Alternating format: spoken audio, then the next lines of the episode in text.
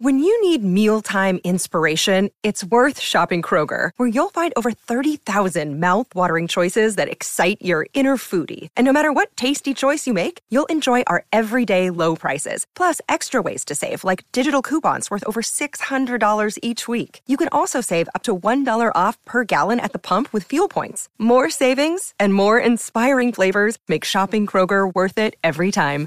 Kroger, fresh for everyone. Fuel restrictions apply. Well, howdy there, Internet people. It's Beau again.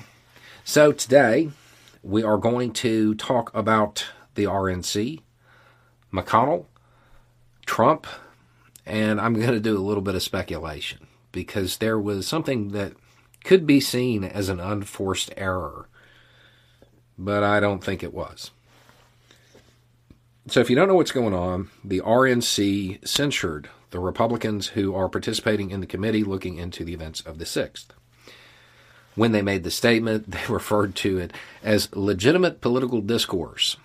Now, the perception at the time was that they were talking about the events of the 6th, and that is certainly how it appeared. Um, since then, the RNC has tried to suggest that they were really talking about other people who weren't involved and whatever. They, they've tried to spin it. It was a a situation that required no comment whatsoever from Mitch McConnell. None. He didn't say anything. But he came out and said of the 6th that it was a violent insurrection with the purpose of trying to prevent a peaceful transfer of power after a legitimately certified election. And then he went on to say that it wasn't the RNC's job to single out Republicans the way they did. Came out pretty hard in favor of the Republicans on the committee. That seems odd. That would be an unforced error. That would be a mistake on his part, unless he knows something everybody else doesn't. Um, McConnell's been up there a really long time. There's a photo of him in the Oval Office with Reagan Okay, he has been up there a long, long time. I don't like him, but he's politically savvy. If there's one thing we know about Mitch McConnell is that he will look out for Mitch McConnell. He had no reason to come forward and defend the Republicans on the committee. None. By the current political climate, it could only hurt him. So why would he do it? There's no reason to make a statement like this and risk alienating some of your voters, especially when you're safe in your election. You don't have to run for election for a while. There, there's no reason to create that kind of animosity and open up to a primary challenge later or something like that. It doesn't make any sense unless he knows something that other people don't. McConnell isn't a person that is going to come to the defense of people for no reason, not unless it benefits him.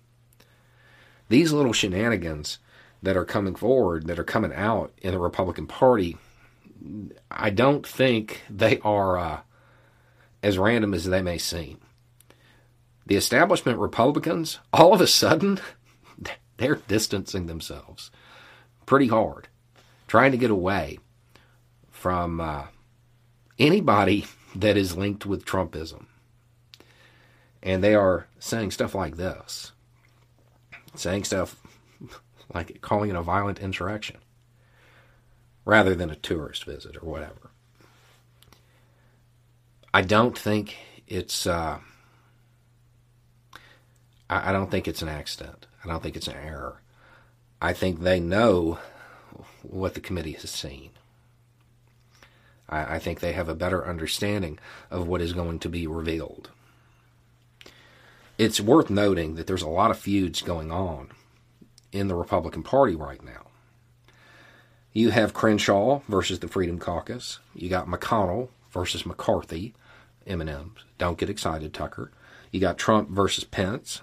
You have DeSantis, who doesn't want to take a side between Trump and Pence. You have Trump versus Cheney, Trump versus everybody who voted against him. Trump versus DeSantis because DeSantis might be more popular than him in some polls, so on and so forth. There's a lot of splits.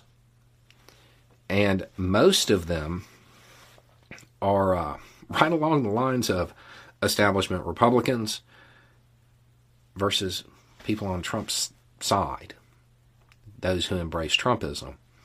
And sure, maybe it's just normal party dynamics, but I don't think so. Because for the establishment Republicans, those who really understand how DC works, for them to ride it out, all they have to do is nothing. They, they don't have to make a statement. But a lot of them are, are talking. I, I think they know something.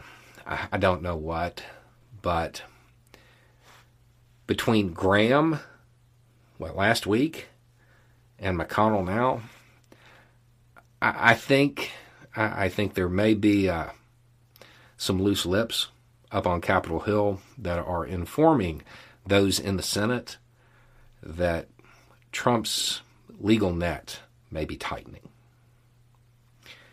Anyway, it's just a thought. Y'all have a good day.